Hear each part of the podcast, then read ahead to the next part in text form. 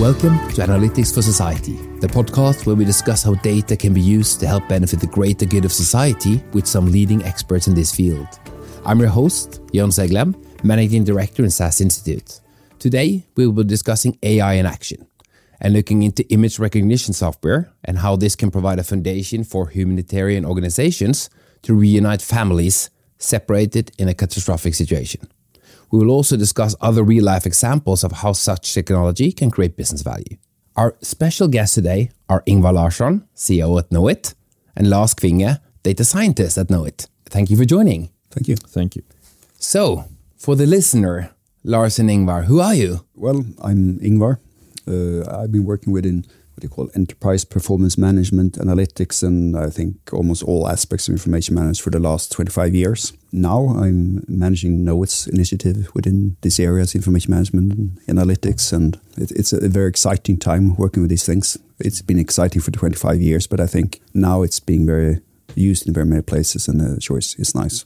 I work as a data scientist at uh, Knowit. I've been been there for almost two years now. Have my background within both engineering and financial, so I like to work in that field between those fields, doing the both business and engineering and technical stuff as well. So as a data scientist, I think that's perfect, perfect area to be in. We, we, we're positioning you both and discussing you both leading technology experts, and you're also tech enthusiasts. As a, like a warm up question, what's the favorite gadget that you use in your personal life? well, you should probably then uh, then ask my grown-up kids, uh, and, and, they'll say, well, it's it's his iPhone. But I think that the smartphones they are representing so many things. I mean, I'm sure I have too many apps and uh, running out of battery. But as an example, you can combine QR codes with with uh, well facial recognition. We're going to talk more about that. One app that I, at a time love is, is uh, as simple thing as the bank ID, electronic identity. And and actually, I both the Swedish and the Norwegian one, and the Swedish one is better. Somebody's going to hate me for that comment, but it, it's actually uh, you can use when you log on, you use the QR code, and at the same time, it uses facial recognition on the on the iPhone, so I, you don't do anything like just push the button. I think that that's really nice. Mm. How about you? For me, I like to measure things maybe on myself. So uh, for the moment, my uh, my favorite thing is my uh, my Garmin uh, Pulse watch. So I like to use that when I run. I like to get the data when I run. I like to think that it's giving you feedback when you run, when you're performing well, and when you're not performing well. And also, it keeps track of where you run and um, and you you can keep your goals. You can compete with your friends, even though they don't run with you, but you compete on the same distance so yeah, for now, I think uh, my sport watch is my favorite gadget. So in March, we had uh, a hackathon, Nordic hackathon competition in, in SAS, and you competed with your Where is My Daughter case. And, uh, you know, you use machine learning, use facial recognition to find missing people in refugee camps. So before getting into the inspiration behind this case, let's cover the technology aspect first. What exactly is image recognition and more specifically face recognition? Well, I, I, can start, Lars, but I, I think it's image recognition. It, it's it's uh, it's something quite mature in technology. Uh, I was thinking first time I met it was probably in the early mid '80s in, in production industry, uh, looking how you can, let's say, look look at quality and and uh, for for the first kind of robots using this. Uh, but but what it does then it, it, it's just uh, the image the, the photo an object and and uh, make it into digital understandable components the, the pixels and and trying to to match this with known patterns that it have I think that could be a simple simple explanation of it. But but today everybody talks about uh, self-driving uh, cars, but it's you find it's even more like in logistics, uh, surveillance, the different kinds of system. I think is all, all over. Yeah. So the the main I think the main um, one of the main differences between image recognition and face recognition is that image recognition is often used to detect objects, and uh, the face recognition it detects your biometric features. And what it does, it, it finds your biometric features and transform them into numeric values, where you can use machine learning to recognize these values and uh, compare it with known values. So say you train a model on an image of yourself, you transfer your, your biometric features into numeric values and it checks for those values later on when you use the model. So I think face recognition is a extension of Im image recognition. Mm. Could you tell me a bit more about the face recognition algorithm that you developed as part of this hackathon and, and this workshop you did together as a team in, in Knowit? So there are several models out there to perform facial recognition. Some uses the facial features like the nose, the mouth, the distance between your eyes, and some uses the, the contrast per pixel in the image. So it will find spots in your face, unique lines, texture that is unique for you. And there's of, of course the possibility to uh, to combine these two to get a more diverse model. Uh, but in our case, we used the, facial features. Uh, we found that that worked better for our case. And we used a predefined deep learning model that uses the biometric features. And we used the model that we found from there's a known library called dlib in Python and C++. So it's it's trained on million millions of photos and it finds your features. What's your special features unique from those millions of photos? If that makes any sense. I think it's uh, such an inspirational case, and I think you know we have invited you here as well because we talk about the analytics for society. Could you give me and the listener a bit more insight into what was the idea behind this case? What, what, what drove this case to be the leading case in in Knowit's contribution this year? I, I, think it's very much how, how we approach this this challenge and and uh, let's say get out the, the inspiration from people who wanted to work with us. This this of course voluntary to work with these kind of things, but it's actually one of the things that that uh, the people we work with have said is okay this is this is what we like doing. So we we have like a way, uh, methodology, you could call it, when combining creativity and technology. Typically start out with brainstorms, workshops, different ideas, and, and uh, trying to find out, let's say, which one would work, which one would we like to work with, and um, in this case, we, we found uh, two cases, uh, both in this uh, data for good segment, we could call. And uh, we went for this uh, idea of, uh, of reuniting family members using facial recognition and also the, the geo positioning, typically for humanitarian work. It was actually our colleague Silje Nord, I think, who, who came, came up with the idea first. there were also some other ideas about finding missing people, and, and but it was from this it was brought out and then it was developed. There were people in Oslo and Stockholm and Bergen working together. Some some from advisory and, and data science, some working with information information management, and and uh, of course also digital communication. It's a great story, and I think uh, one of the great things here is that you know you bring the extended team together, you brainstorm, you find this purposeful idea where you could use kind of like for data for good, and then you agreed holistically on on what technology was was needed to solve this, and then what? you know this is innovation management. When what what you know enabled you to take this you know idea out to life? Well we were part of the hackathon last year as well. And um, we knew some of the speed bumps that we needed to do straight away. So we assembled a team. We did um, weekly stand-ups almost two stand-ups during the week and did a status check on where we where we are where in um, in in the case. But also one thing we needed to figure out is the data. We need we uh, we need data, and um, knowing that from last year that getting data is not always that easy. That was the first challenge that we started up. And since we were using image recognition and facial recognition, the data was we all have that. So we there was a lot of selfies during the the first time to get more data. And we also needed a device to take the photos with. So we developed an app for taking the, the photos and getting the geo position. So using that app, we could get a lot of data. And I think that helped us a lot because then we had to figure out the facial recognition first and then how we can do the information management later on in this case, uh, this kind of hackathon, you also have like a start offering, a quite nice one, if you ask me, where you could. Here we had, let's say, the possibility to combine the, the features of the SAS Viya, like openness and, and uh, where you can do the modeling and presenting the data. But also uh, another uh, leader in its field with uh, Esri's ArcGIS software. Uh, and then everything was prepared prepared on the on the Microsoft Azure platform. So in, in that way, I think it was was very easy for us. We could combine this with the let's say the open source, so the catalogs, and then all, all, everything was well in place. But uh, I mean, this is uh, this of course makes it easy to start. Uh, but it, it's quite available for those who want to work with it. And we also have, let's say, sim similar platforms that we also try to provide for the people working in this kind of cases. That's great to hear. And I think, you know, teamwork, purpose, using technology for better good of society. But another aspect as well is you know, your, your ability to use things that have already been innovated, you know, cloud platforms, be it, you know, starting packages being, you know, GIS from leading providers of that kind of data. And also, you know, going into those libraries to talk about really inspirational how you brought it all together to solve something meaningful.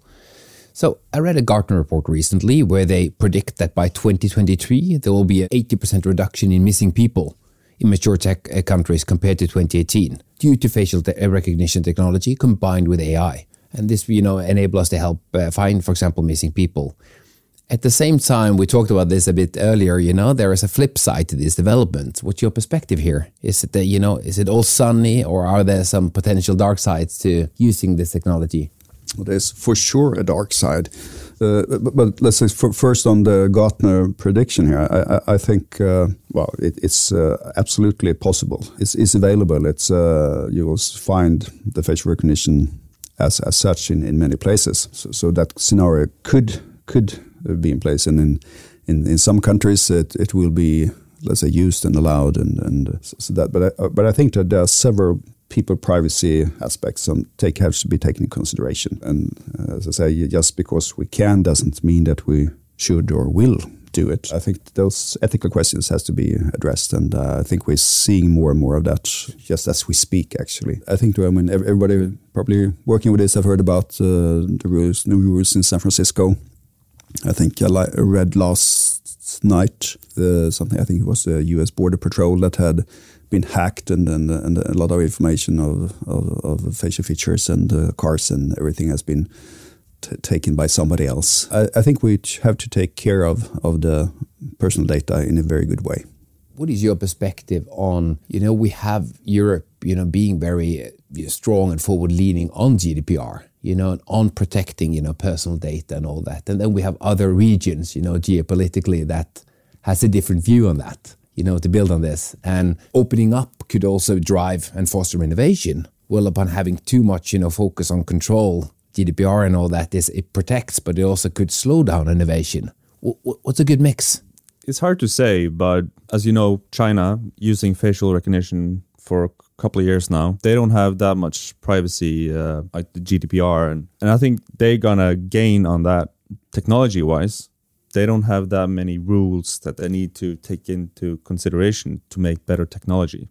I think that's going to give them a big advantage. But also, since the, the ethical problem that they could use whatever personal data they want, I think that's a there's a, a way between that, I think, somewhere. Yeah, yeah, I, I, I agree with you. I mean, it, it also depends on the situation. As I mean, we, we were we actually talked quite a lot about this during this hackathon thing because we're actually uh, using photos of uh, very vulnerable young uh, children in uh, situations where they might not be able to take care of themselves, and there might be people with quite bad intent in, in those areas. So, so of course, we, in our case here, we, we put uh, humanitarian organizations in charge of the personal privacy uh, aspects of this because it's nothing that we can give everybody the, the, the possibility to, to find these people and, and to match them. And uh, I think the same thing would go if, if you look into every case and every detail. So this is something that has to be regulated, but it's not the technology, it's the way you use it here as, as usual. But but Gartner said about missing people in, in the western area. I think this is still it's, it's a very good opportunity for areas which is not as well developed, and probably you can find easier way to, to use it in a good intent. Mm. Leads us on to kind of like the next next natural question here. You know, what's the next step with this winning idea? Have you guys discussed this with any of the humanitarian organizations? Do we have any plans to take this into production? So we are in dialogue with uh, pretty world-known organization, and they are definitely interested in in this solution. But of course, since it is a humanitarian organization, there's several stages they have to go through to start with a project. But uh, we've been in contact with several organizations, but there's there's one that it's um, more interested in others. I think. So I had a conversation with Innovation Norway a couple of months back uh, about the partnership SAS has with International Organization of Migration under UN and about how analytics technology can help in situation of crisis. And it was fascinating to see, you know, that it's not only technology, it's also people caring, you know, it's people embracing, people going in and, you know, sorting out and finding outliers and using technology and, and working with people in partnerships. I think also the thing that you have you know pointed out as, as a success for the hackathon is bringing all these things together, not only the technology but also the people aspect. So, getting back to the to image recognition and innovation here. Um, we see that several of our customers are starting to adopt this technology and you know replacing or combining it also with sensor technology for example in energy companies uh, could you inspire us with some of your use cases of how image technology can innovate industries you mentioned sensors in the in the energy uh, business but we're working with that on the public transport area a lot using machine learning to optimize the prices for the tickets uh, with trains and, and buses. We were using uh, bleeding edge technology to solve these kind of issues. There, there, I mean, there, there are some. Uh, I know we've been typically also within in uh, the public organizations or services. Uh, I think there's some about uh, roads where you can look into road maintenance and things like that. I think is, is quite interesting. Another area I know is uh, it's worked in um, paper industry, typically within production quality and, and, and, those areas. If you look into where you could work, we, we, we talked uh, before about aspects of, of uh, people and privacy and, and uh, things that have to be taken into consideration. It's, it's probably much uh, more convenient uh, to, to start working within this within in the industry. The different things where like production quality, we don't have to address the, the GDPR and, and and people privacy issues. But but you also see, I think, within in gaming, uh, things now with the augmented reality, uh, augmented reality also within in industry, trying to combine these things so where you can quite quite uh, fast and easily get going with different things you said earlier that the you know your passion the, the iphone you know yeah. the family pointing out the iphone and you know the ability for the yeah. iphone then to yeah. recognize you without having to do any manual inputs what kind of industries would you see you know gaining from that kind of you know user experience to put it that way of not having you know to remember everything you just use your face and then you're in yeah, I think anywhere where you look into uh, identification or, or authentication, uh, where, where, you can you want to make agreements, uh, and you will find that, uh, with of course within industry, within finance, and but but I also think within between people. I mean, if if you if you want to buy a, a used car on me, uh, some dark place in the evening, if, if you actually can make sure it's me and it's my car it's, it's not really that uh, dangerous anymore. But uh, if not, then you probably shouldn't, right? And uh, that goes for all aspects of that and making sure that uh, it, it's legal and it's, it's uh, authenticated. Mm. So uh, we started off with image and face recognition. We started off with a with a use case you found inspirational and purposeful. In terms of future potential uses of this technology, what do you see driving kind of like a trend in the use of, of image technology, in the use of face technology? So we mentioned cars doing um, autopilot on cars. That is the, maybe the most used case now, and it will definitely be more of it. So you see the Teslas, you could do the autopilot. So it uses image recognitions to recognize other cars coming towards you and children running in the road. But also other technologies coming in where you have surveillance. Say you could use this for this example, face recognition on a mall. You said that you you lost your child when you were in a mall and you hand in a, a, photo of her or him, and you can use the surveillance camera on the mall to figure out where the uh, your children is. And I mean, this is of course some privacy aspects here as well, but it could be used in many many cases. Yeah, and, and I think I mean a lot, lot of people are talking about what we like to call artificial intelligence. Uh, I don't think it's that most of the time it's not that very intelligent.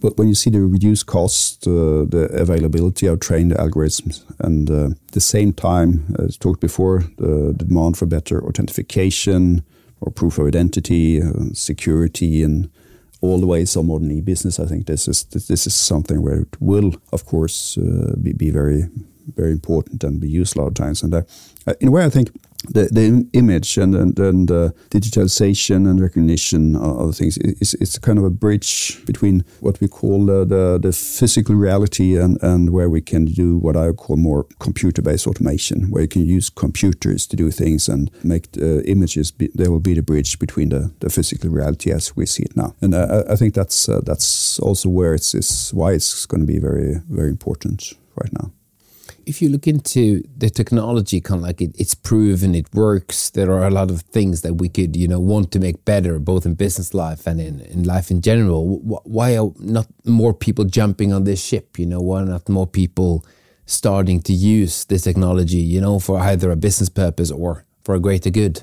Is it the GDPR thing again? Is it that holding us back, or are there other aspects to it? You see many people jumping on. You see the oil industry uh, here in Norway, they use now they use a lot of drone footage to figure out where there's there, there could be issues around the platform. But I think also there are some companies that are they're stable now. So bringing new technology is uh, often a bit scary, and if it means a failure, you could lose a lot of money. So say within the in the oil industry, if you get too ambitious on using new technology, it could mean that you have to stop what is actually working, and uh, that could mean big losses in in the financial. Uh, yeah, I, I think you. I mean, there are, there are, there are combination of several things. As, as you were in here, you're talking about, like I said, the funding and, and making sure that you actually can can uh, do the profit uh, realization. And uh, I think, as in all changes, that the, the, change management, uh, going from a, a, system where people are making their decisions and being able to evaluate everything at the same time is quite fast with our brain, going to, to a way where you have a, a more data-driven uh, situation where, where you're actually trusting the data, you're trusting the computers to do the things things for you. It's, it's probably in many cases the, the,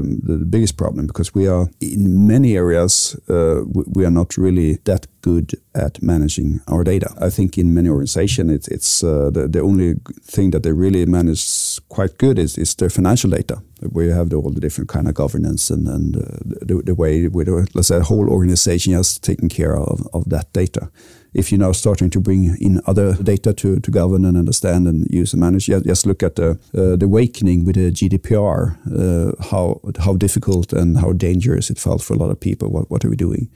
Now we're talking about uh, new sorts of data, uh, image data, we're talking about other sensors data. It's not as easy as you would think to learn to, to take care of this asset and manage the assets of data. And I think that's, that's probably what's holding back more people than just the possibility in the technology. So one of the organizations we are supporting at SAS, Wildtrack, uses image recognition software to help protect endangered species by analyzing digital images of footprints. So do you have any other inspirational examples of how image recognition is being used to help benefit society? Well, uh, there's one here. Uh, it's, it's probably not going to be, it's not loved by everybody, but it, it's sure good for society. And uh, then I'm thinking about tax collection uh, with all the toll road cameras uh, automatically collecting billions of, of uh, let's say, cars and passengers, or you can use geofencing on any, anything like this to provide for the funding of society.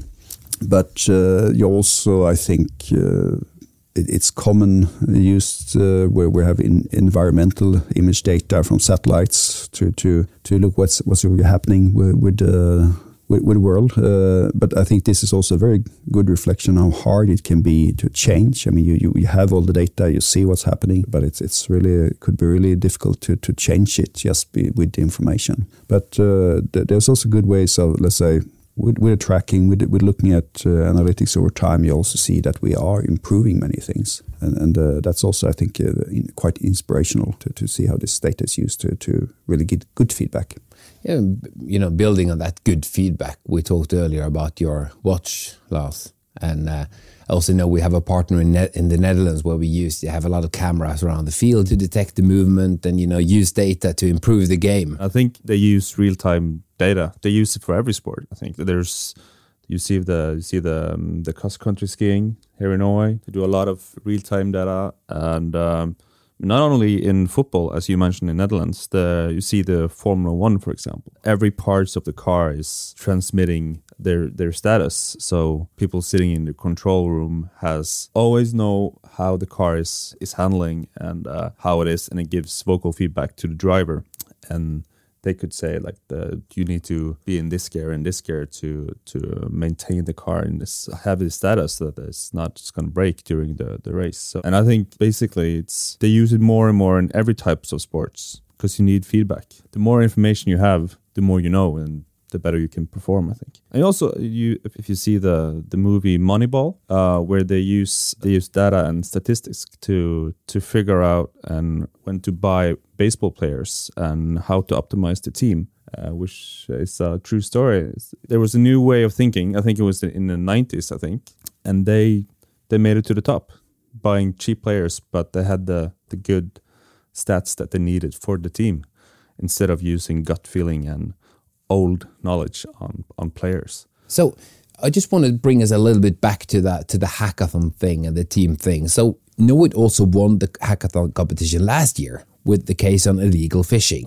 And this case links to the recent UN report covering nature's emergencies, you know, as illegal trade contributes to animals actually going extinct. Have you done anything since last year to, to improve the situation around illegal fishing, you know, discussing with any organizations are about bringing this into production?